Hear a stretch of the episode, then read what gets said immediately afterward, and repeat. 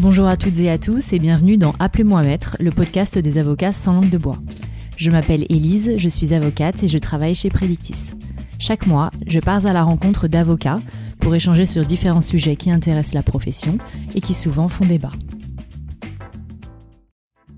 Dans cet épisode, j'ai le plaisir d'avoir pour invité Romain Ferlat, avocat au barreau de Paris et spécialisé en droit de la concurrence. Il est associé du cabinet Veil Gotchal. Bonjour Romain. Bonjour Élise. Merci beaucoup d'être mon invité aujourd'hui. Alors avant de préparer cet épisode, je vous avais croisé sur quelques dossiers quand j'exerçais encore, mais je n'avais pas vraiment eu l'occasion d'échanger avec vous, donc je suis euh, ravie que ce podcast nous donne enfin cette occasion pour que nos éditeurs et, moi-même puissions mieux vous connaître. Pour commencer, est-ce que vous pourriez nous dire en quelques mots comment vous êtes devenu avocat? Oui, alors comment je suis devenu avocat? Euh, Je dirais que c'est pas quelque chose qui s'est imposé euh, de manière évidente dans mon dans mon parcours. je n'ai pas de prédisposition particulière, notamment de par mon, mon environnement familial. je n'avais pas de prédisposition particulière à devenir avocat. Euh, je suis euh, issu d'une famille euh, plutôt de, de, de médecins, de, de, pharmaciens, de dentistes, donc très lié au secteur médical, et aucun avocat dans, dans, cette famille, donc aucun voilà aucun parent qui puisse me pousser particulièrement vers cette profession. Euh, maintenant, voilà, c'était un milieu de essentiellement de profession libérale. ça, je pense que c'est probablement quelque chose d'important qui a pu m'influencer quand même et me pousser vers effectivement une profession libérale. Après, euh, si on s'intéresse euh, plus précisément à mon parcours, bon, euh, moi j'ai démarré, j'ai pas démarré par le droit, hein, j'ai démarré par par Sciences Po. Et en fait, après le bac, si j'ai fait Sciences Po, c'est parce que je je souhaitais plutôt m'orienter vers le métier de journaliste. C'était vraiment le métier de journaliste qui, euh, qui me passionnait étant, étant plus jeune. Euh, voilà, le journaliste, grand reporter, euh, c'était vraiment des, des profils qui m'inspiraient beaucoup. Et euh, simplement, voilà, au cours de mon parcours euh, à Sciences Po, j'ai évolué puisque j'ai démarré par la section euh, communication, mais j'ai bifurqué à un moment donné vers la section économie et finance. Et je pense que c'est cette bifurcation qui a été très déterminante ensuite pour pour le reste de, de mon parcours, puisque de l'économie ensuite je suis allé vers le droit. Euh, il faut se resituer un peu à, cette époque-là. On parle de, du début des années 90. Euh, c'est, euh, je dirais vraiment pour moi le moment où le droit européen de la concurrence, le droit européen tout court, hein, euh, c'est vraiment le plus développé. On était dans la grande aventure de la construction européenne, hein, fin des années 80, début des années 90. Tout ça était très enthousiasmant. Et effectivement, le droit de la concurrence prenait une importance de plus en plus grande dans la vie des affaires. Et j'ai assez vite vu qu'il y avait certainement des choses à faire là-dedans. Et puis surtout, ça me passionnait. Hein, donc j'ai essayé de mêler l'économie qui était vraiment ma passion euh, acquise à Sciences Po euh, et le droit euh, que j'ai donc ensuite appris hein, en licence, maîtrise, puis troisième cycle. et, c'est comme ça que bon an mal an je suis devenu avocat. J'ai passé le concours des communautés européennes, mais j'ai échoué. Euh, voilà, comme euh, comme beaucoup de candidats, j'ai des camarades qui l'ont réussi, qui étaient sans doute euh, plus plus brillants. Euh, et en revanche, derrière, je, voilà, je m'en suis pas tenu à ça et j'ai passé le concours d'avocat et celui-là, je l'ai je l'ai je l'ai réussi. Donc c'est comme ça que je suis devenu avocat. Mais vous voyez que dans un parcours, il y a quand même beaucoup de beaucoup de carrefours, euh, beaucoup de routes euh, qui sont possibles, et puis finalement, euh, c'est le concours des circonstances qui qui fait que qui fait qui fait que je suis devenu mmh. avocat. Pas de regret par rapport à une carrière de fonctionnaire européen? Non, pas de regret par rapport à une carrière de, de fonctionnaire européen. Euh, je suis très content d'être devenu avocat. Je suis très content euh, des opportunités euh, qui m'ont été offertes euh, dans, dans, dans, ce métier.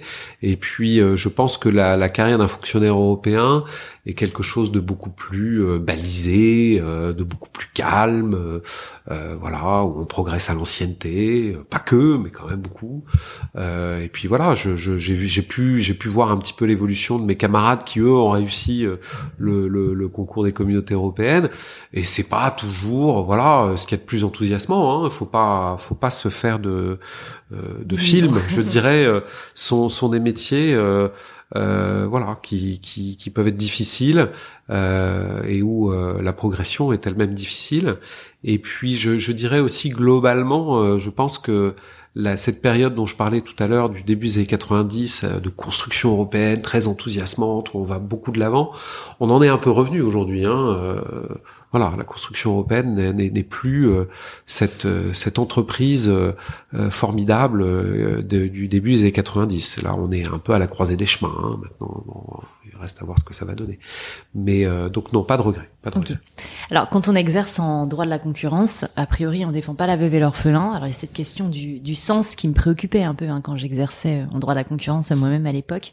Et alors même que les problématiques de cette, de cette matière me stimulaient, m'intéressaient énormément. Comment vous vivez cela? Alors, c'est sûr qu'on défend pas la veuve et l'orphelin, on, on, va pas se mentir.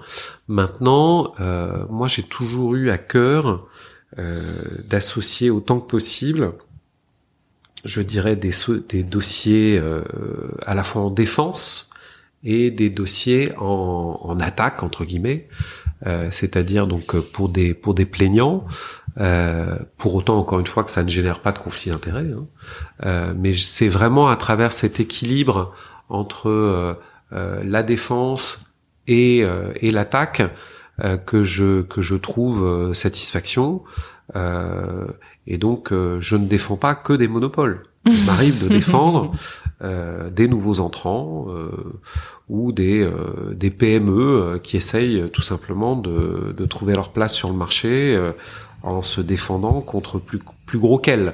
voilà, c'est c'est en, en, en, travaillant de la sorte que je trouve que je trouve mon équilibre. Euh, et puis, euh, je pense que ce qui est important aussi, hein, et c'est quelque chose qu'on développe euh, beaucoup chez Weil, c'est aussi de faire du pro bono, c'est-à-dire de d'assister, de, de, représenter des clients qui n'ont pas forcément les moyens de payer les services d'un grand cabinet et sur des, des choses qui n'ont pas forcément grand-chose à voir avec le droit de la concurrence. Hein. Donc euh, ça, c'est quelque chose qu'on développe, qu'on a historiquement beaucoup développé euh, chez Weil aux États-Unis et qu'on développe de plus en plus à Paris. Euh, on pourra y revenir si, si vous le souhaitez. Merci. Alors Weil est un très beau cabinet, vous êtes associé dans ce cabinet. Est-ce que la recherche du prestige a été l'un des moteurs de, de, votre carrière? Alors la, la, recherche du prestige, non. je dirais que bon, euh, c'est évidemment quelque chose de, de, très euh, de très agréable, de très gratifiant euh, d'être dans un cabinet prestigieux. Mais j'ai été dans des cabinets prestigieux, j'ai été dans des cabinets moins prestigieux. Voilà, moi j'ai été dans quatre cabinets différents. Euh, et euh, je dirais c'est pas euh, c'est pas le prestige des cabinets qui a fait que je me sentais bien dans tel ou tel cabinet. C'est vraiment plutôt l'intérêt des, des, dossiers, euh, la relation qu'on peut tisser avec avec les clients et puis la richesse des équipes que l'on côtoie au sein du cabinet. Est-ce que vous avez déjà pensé à créer votre boutique en droit de la concurrence? Certains l'ont fait, même si c'est pas forcément facile. Alors c'est pas facile. Euh, certains certains l'ont fait, certains l'ont fait évidemment. Euh, euh, voilà, je ne citerai pas de nom, mais il y a des il y a des il y a des boutiques très connues. moi, il se trouve que j'ai démarré euh, euh, je me suis intéressé au droit de la concurrence, euh, euh, particulièrement à travers un troisième cycle que j'ai effectué aux côtés du professeur Louis Vogel, qui a créé sa boutique. Vogel et Vogel. Et ça m'a toujours effectivement assez fasciné de voir de voir la réussite de cette boutique, mais Louis Vogel nous faisait lui-même la confidence que c'était c'était vraiment très dur, c'était très dur. Et euh, je parle d'une époque où lui démarrait sa boutique. Euh, voilà, c'était, il arrivait, je sais pas comment il arrivait d'ailleurs à concilier à la fois son métier de professeur et de praticien créant euh, sa propre sa propre enseigne, sa propre marque. Euh, mais c'était à la fois fascinant euh, et un peu rebutant. C'est-à-dire que je voyais qu'effectivement, euh, c'était quelque chose où on pouvait facilement et assez rapidement y laisser la santé. Donc euh, non, ça m'a, ça m'a jamais, ça ne m'a jamais attiré au point de franchir le pas. D'accord. À ce jour. Oui, il reste encore euh, beaucoup de temps devant vous pour y songer. Qu'est-ce qui vous plaît le plus dans le métier d'avocat aujourd'hui?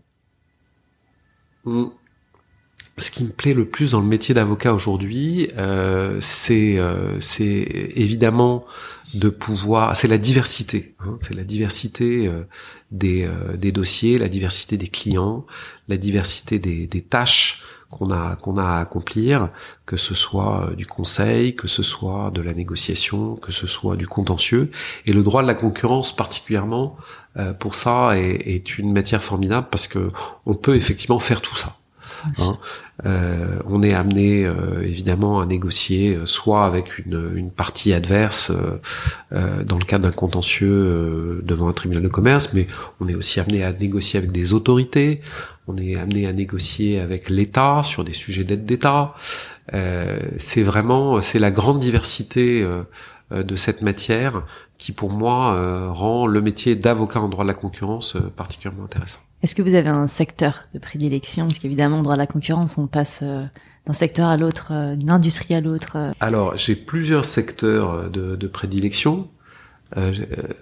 c'est un peu tarte à la crème, mais je vais vous dire, je m'intéresse au numérique, mais qui ne s'intéresse pas au numérique aujourd'hui Mais oui, le, le, le numérique me, me passionne. Je suis moins geek que certains de mes confrères, mais je m'intéresse quand même au sujet. Euh, et, euh, et, sinon, en dehors du numérique, je dirais que je m'intéresse beaucoup au secteur de la santé. Euh, ça, c'est en partie lié à mes origines familiales. Je vous disais que j'avais une famille, euh, voilà, avec beaucoup de, de, médecins, de pharmaciens. Donc, le secteur de la santé m'a toujours passionné. Et le secteur de la santé est un secteur nouveau pour le droit de la concurrence. Le droit de la concurrence, c'est pendant un, un, bon moment pas tellement intéressé à ce secteur et il s'y intéresse plus maintenant. Euh, et puis, euh, je dirais aussi le secteur des médias. Euh, et ça, c'est lié aussi au fait que j'ai voulu être journaliste dans, dans, une vie antérieure. Avec l'expérience que vous avez accumulée au fil des, des ans, est-ce que euh, vous referiez certaines choses différemment si vous en aviez la possibilité? Est-ce que je referais certaines choses différemment? Je dirais que peut-être que je, je, me serais spécialisé un peu moins vite. Voilà. Euh, c'est sûr que euh, pris par cette passion du droit européen et du droit de la concurrence, alors j'étais pas si jeune que ça non plus, hein, puisque j'avais pris mon temps, j'avais commencé par Sciences Po, mais mais c'est sûr que quand j'ai embrassé euh, les études de droit, euh, je me suis assez vite spécialisé en droit européen et droit de la concurrence. Euh, et c'est et c'est aujourd'hui peut-être un regret parce que c'est important, je pense, de s'intéresser à d'autres matières, par exemple des choses qui n'ont rien à voir comme le droit pénal, euh, parce que ça permet ensuite vraiment de d'éclairer certaines certaines notions euh, à la lumière, euh, voilà, de d'autres d'autres domaines du droit. J'aime bien interroger les avocats sur euh, les, les, difficultés, les éventuelles difficultés qu'ils ont pu rencontrer pour en arriver là où ils se trouvent. Est-ce que vous en avez connu Et dans l'affirmative, de quelle nature ont été ces difficultés? Alors, des difficultés, bah, je dirais qu'on en, on en rencontre euh, un peu tous les jours, hein, euh, mais euh, je dirais que la principale difficulté que je rencontre ou que j'ai rencontré moi est peut-être liée au fait que l'avocat en droit de la concurrence apparaît souvent comme l'empêcheur de tourner en rond. Hein, euh, ça me rappelle quelques souvenirs. Voilà, il est celui qui dit ah non ça euh, ça on va pas pouvoir le faire, euh, ça c'est interdit, euh, ça c'est illégal.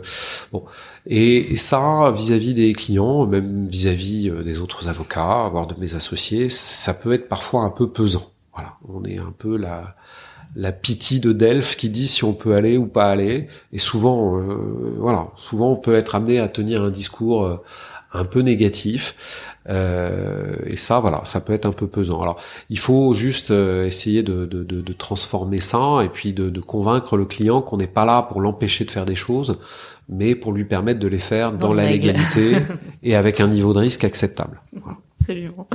Est-ce que vous avez consenti beaucoup de sacrifices dans votre carrière professionnelle? Pour mener à bien votre carrière professionnelle? Des, des, sacrifices. Euh, oui, probablement par rapport à la, à la vie familiale.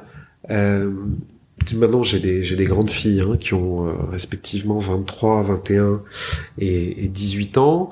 Quand je les vois maintenant euh, grandes, c'est vrai que je me dis que euh, j'aurais aimé les voir grandir un peu plus. Voilà. j'ai l'impression d'être passé euh, voilà, d'avoir vu mes filles euh, bébés ou toutes petites et puis de les voir maintenant adultes euh, et j'ai l'impression de ne pas avoir vu le temps passer quoi. Donc je crois que tous les parents disent ça finalement. Oui, même, ceux qui ont des métiers moins prenants. Complètement, complètement. Mais c'est vrai que j'ai en, j'ai en tête des, des, des, des épisodes euh, plus précis où euh, quand j'étais euh, jeune collaborateur à l'époque chez chez Cleary Gottlieb, voilà, qui est un cabinet très exigeant, on ne compte pas ses heures, on passe beaucoup de temps, y compris les week-ends il m'est arrivé, je le sais, de, de manquer des, des, des moments euh, familiaux importants. Voilà. Et, euh, et notamment, par exemple, les premiers pas euh, mm. d'un de ses enfants. C'est, c'est quand, quand vous savez que vous n'êtes pas là quand ça se passe, c'est quelque chose qui, euh, voilà, qui peut un petit peu vous donner une petite boule, une boule au ventre. Mais j'imagine bien. Mais euh, j'imagine aussi que la, la, comment dire, la stimulation intellectuelle, la euh, apportée par l'activité professionnelle, euh, bah, fait que ce sacrifice n'a pas été non plus vécu de façon trop difficile, parce que sinon vous seriez pas heureux dans l'exercice de la profession. Oui, bien sûr, non, bien sûr, on trouve des compensations, c'est indéniable. Et puis, puis encore une fois, le, le métier d'avocat est certes un métier de sacrifice, mais c'est un métier de liberté. J'insiste sur le, caractère libéral de, de, ce métier. Bien sûr. Alors, je vais vous poser une question qui est un peu euh, surprenante dans les interviews, euh, notamment les interviews d'hommes, mais elle, elle, est de plus en plus à la mode, donc je vous la pose. Est-ce que vous avez déjà eu le syndrome de l'imposteur?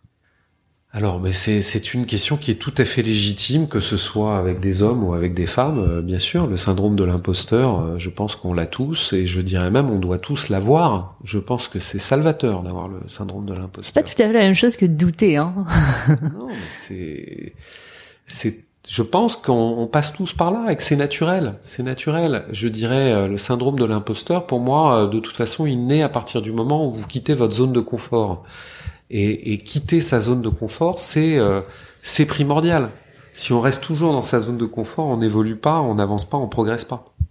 Je crois que vous êtes responsable des sujets euh, diversité au sein du, du cabinet. Alors de quelle diversité on parle? Est-ce que c'est la diversité de genre, d'origine? Est-ce que vous pourriez nous en dire un petit peu plus sur votre investissement? Alors oui, je suis co-responsable euh, avec euh, Agathe Soileux, euh, donc qui est une de, mes associées, co-responsable sur les sujets de, diversité. La, diversité, on a coutume de dire chez Wiles que c'est l'ADN de ce cabinet. voilà. Euh, Veil est un cabinet qui s'est construit sur la diversité depuis depuis la, la, fin de la Seconde Guerre mondiale à peu près, qui est un cabinet qui a toujours accueilli à bras ouverts euh, euh, toute personne issue de la diversité et qui a commencé dès les années 50 parce que Veil était un cabinet qui accueillait en son sein euh, de brillants jeunes avocats, de brillants jeunes issus des plus grandes universités qui ne trouvaient pas leur place dans des cabinets WASP, White Anglo-Saxon Protestant. Euh, et donc voilà, c'est quelque chose, ça fait partie de l'identité de ce cabinet, c'est quelque chose auquel on est très attaché, euh, évidemment aux États-Unis, mais également euh, dans les bureaux européens. Euh, à Paris, on a tout à fait conscience que euh, on, la, la, le travail à fournir est encore important hein, sur ces sujets de diversité, mais on, on prend notre part et, et donc la diversité, on essaie de la promouvoir sous, sous toutes ses formes que ce soit évidemment euh, euh, la diversité en termes d'origine euh, sociale, que ce soit en termes d'orientation sexuelle, toutes les minorités visibles, on essaye effectivement de, de, de, donner leur place à, ces minorités au sein du au sein du cabinet. Et surtout on essaye de faire en sorte que que toutes les personnes qui travaillent au cabinet travaillent en, en bonne intelligence et apprennent tous et toutes, les uns et les autres, les unes et les autres, à mieux se connaître. Je crois que le cabinet, euh, enfin le, cabinet il fait de ce point de vue-là euh, figure d'exception parce que euh, quand on regarde la majorité effectivement des cabinets à Paris, ils sont pas spécialement représentatifs de la diversité sociale quelle qu'elle soit. Et de ce point de vue-là, c'est un vrai, vrai, vrai problème. Euh, je sais pas comment on fera pour pour progresser sur ces sujets-là, mais j'entends régulièrement des, des, des, cabinets dans lesquels euh, certains confrères euh, refusent de recruter des Noirs, des Arabes. Enfin, je veux dire, c'est c'est encore le cas. J'ai envie de vous dire, pour moi, c'est l'ancien monde, ça. Non, mais ça arrive encore en 2022. C'est l'ancien monde et euh, il faut euh, il faut vraiment évoluer sur ces sujets-là et, et, comprendre que on ne peut pas continuer à travailler en se disant on va continuer, voilà, de recruter que des, des enfants de CSP+, que des enfants issus des beaux quartiers. on ne peut plus fonctionner comme ça. chez nous, le, évidemment, l'exemple américain est très très très très inspirant pour nous mais euh, on essaye évidemment de, de, de l'adapter euh, euh, à la réalité française, qui n'est pas exactement la même. aux États-Unis, le, le, sujet numéro un, c'est bien évidemment Black Lives Matter. en France, je dirais que c'est un sujet évidemment très important, mais il faut aussi prendre en compte euh, la nécessité euh, d'intégrer euh, les enfants issus des, des, des, banlieues, des quartiers populaires, comme on dit. Mais d'ailleurs, quand on regarde les, les, les amphis de d'endroits, la diversité est davantage représentée, mais c'est plus quand on arrive en cabinet, là, on perd, on en perd un certain nombre, et puis alors quand on parle de l'association, on en perd euh, encore d'autres, donc c'est... Bien sûr, bien sûr. Euh, je disais, le, le, chemin est très long, le travail à fournir est très mm. important, mais il faut que chacun prenne, prenne sa part. Bien sûr. Alors vous êtes avocat, mais vous êtes également enseignant depuis depuis longtemps. Je crois que vous avez à cœur de participer à la formation des jeunes avocats. Est-ce que vous pourriez nous en dire davantage sur cette idée de, transmission qui vous est chère?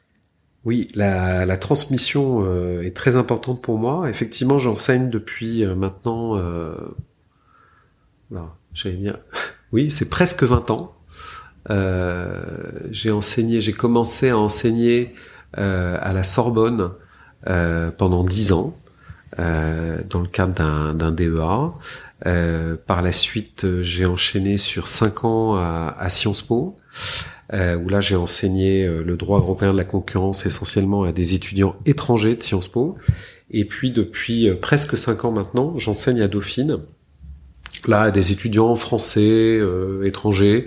Je, je, leur enseigne également le, le, droit européen de la concurrence en anglais. Euh, au long d'un tout au long d'un semestre. Hein.